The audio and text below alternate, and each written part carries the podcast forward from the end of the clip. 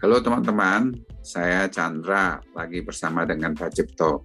Pak Cipto, saya ingin mendapatkan nih eh, apa yang Pak Cipto dapatkan dari diskusi kita akan firman Tuhan yang terambil dari Kidung 4 ayat 13-14. Saya tertarik membacakan yang dari TPT di ayat 13a-nya yang berbunyi seperti ini. Uh, your inward life is now sprouting bringing forth fruit, what a beautiful paradise unfolds within you.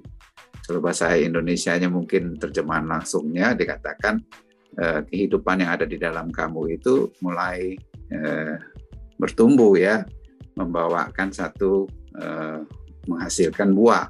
Satu eh, taman Eden yang sangat indah yang dinyatakan di dalam diri you, diri kamu gitu ya uh, wah ini indah sekali ya kita bagaikan dikatakan seperti Taman Eden yang sangat indah yang dinyatakan. Bagaimana itu Pak Cipto? Thank you Pak Sucing. Ya, yeah. saya teringat ya waktu saya lagi jatuh sakit uh, atau saya ketika lagi mendaki gunung itu tidak sampai ke puncak nyangkut di tengah dan bahkan harus turun dengan beberapa yang nggak sanggup juga ke atas. Dan kita ketika kita mengalami satu pengalaman yang kita lagi sakit, uh, uh, mungkin sakit COVID atau bahkan di rumah sakit, atau kita tuh sepertinya kalah ya, uh, tidak bisa sampai ke puncak begitu waktu mendaki gunung. Sedangkan kan sebagian besar kan uh, ke puncak gitu. Uh, tapi tetapi ayat ini tuh membuat kita itu tidak fokus kepada uh, fakta atau kepada realitas, tetapi kepada kebenaran. Kebenarannya itu adalah ada satu kehidupan yang luar biasa di dalam kita. Jadi ini tidak menghibur diri ya, ini bukan menghibur diri atau uh, membuat satu rasionalitas manusia, tapi memang itu sebuah kebenaran bahwa Tuhan itu memberikan satu kehidupan di dalam kita. Bahkan di situ ditulis ada sorgawi di dalam kita. Walaupun kita lagi mengalami satu sakit penyakit, waktu kami waktu kita lagi mengalami satu uh, setback ya atau berita yang mengecewakan bahwa kita nggak bisa naik ke puncak gunung, harus tinggal tunggu di lereng ya, bahkan turun gitu. Uh, tapi ketika kita dibukakan ya kepada kebenaran bahwa Kristus itu mati di kayu salib, menebus segala kelemahan kita, dan dia memberikan kehidupannya. Dan di situ dituliskan di ayat itu bahwa itu terpancar seperti kehidupan, seperti mata air yang nggak ada habis-habisnya, seperti pohon kehidupan yang tidak habis-habisnya berbuah, yang manis, yang lebat yang bisa dinikmati oleh kita dengan orang lain juga.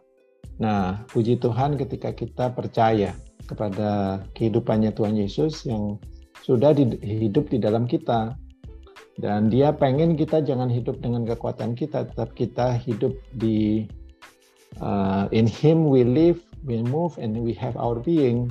Di dalam Dia kita bergerak, dalam Dia kita hidup, dan di dalam Dia kita mengalami uh, jati diri yang ilahi itu. Yang kalau pakai panca, panca indera uh, telinga dan mata kita sangat terbatas. Tapi ketika kita diberikan imannya Tuhan Yesus karena dia mati di kayu salib imannya dia diberikan kepada kita dan kita percaya ada kehidupan itu uh, lambat laun ya it's only matter of time jadi kita akan dibukakan kepada kebenaran itu. Jadi ketika kita mengalami ke kegagalan, kerugian, atau sakit penyakit, uh, awal dari kesembuhan itu uh, atau pemulihan itu, itu sudah jadi di dalam kehidupannya Yesus. Yang yang perlu dia lakukan kita hanya percaya dan menerima kebenaran itu bahwa tidak mungkin ada kekalahan di dalam kita, tidak mungkin ada kegagalan dan tidak mungkin ada sakit penyakit yang bisa membinasakan kita karena ada kekekalan kehidupan Tuhan Yesus yang ada di dalam kita sehingga kita bisa tenang uh, merasa aman dan joyful apa pun keadaannya walaupun masih sakit walaupun masih mungkin belum sampai ke puncak bahkan turun mungkin tapi ada joy of the Lord yang ada di dalam kita. Nah, sekali lagi ini bukan menghibur ya, tapi sebuah kebenaran dan ada kuasa bahwa kita itu eh, betul-betul mempunyai pancaran hidup Kristus di dalam kita. Nah, itu saya alamin. Kalau dulu saya nggak bisa ya.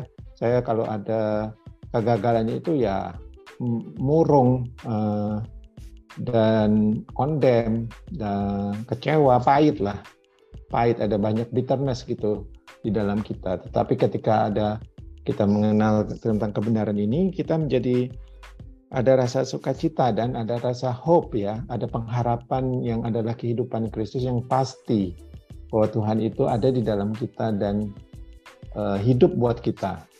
Uh, dan kita tinggal percaya dan uh, hidupnya itu menjadi milik kita.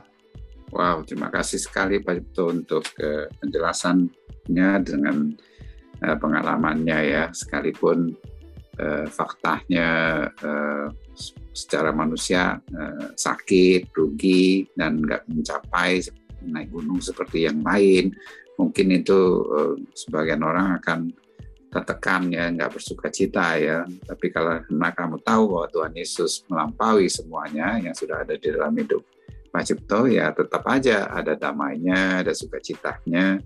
Bahkan ya eh, bukan untuk menghibur diri katanya tadi atau menyangkal fakta, tapi lama-lama dengan percaya kepada hidupnya dia yang ada di dalam Pak Cipto, akhirnya ya tentunya Pak Cipto pun eh, akan bisa memancarkan fakta-fakta yang tidak sesuai dengan eh, eh, kebenaran yang Tuhan berikan dalam kehidupan Pak Cipto sesuai dengan kehidupan dia. Eh, begitu ya Pak Cipto. Amin Pak Suci. Oke, okay. terima kasih Pak Cipto untuk sharingnya dan sampai kita ketemu lagi dalam pertemuan berikutnya. Tuhan memberkati.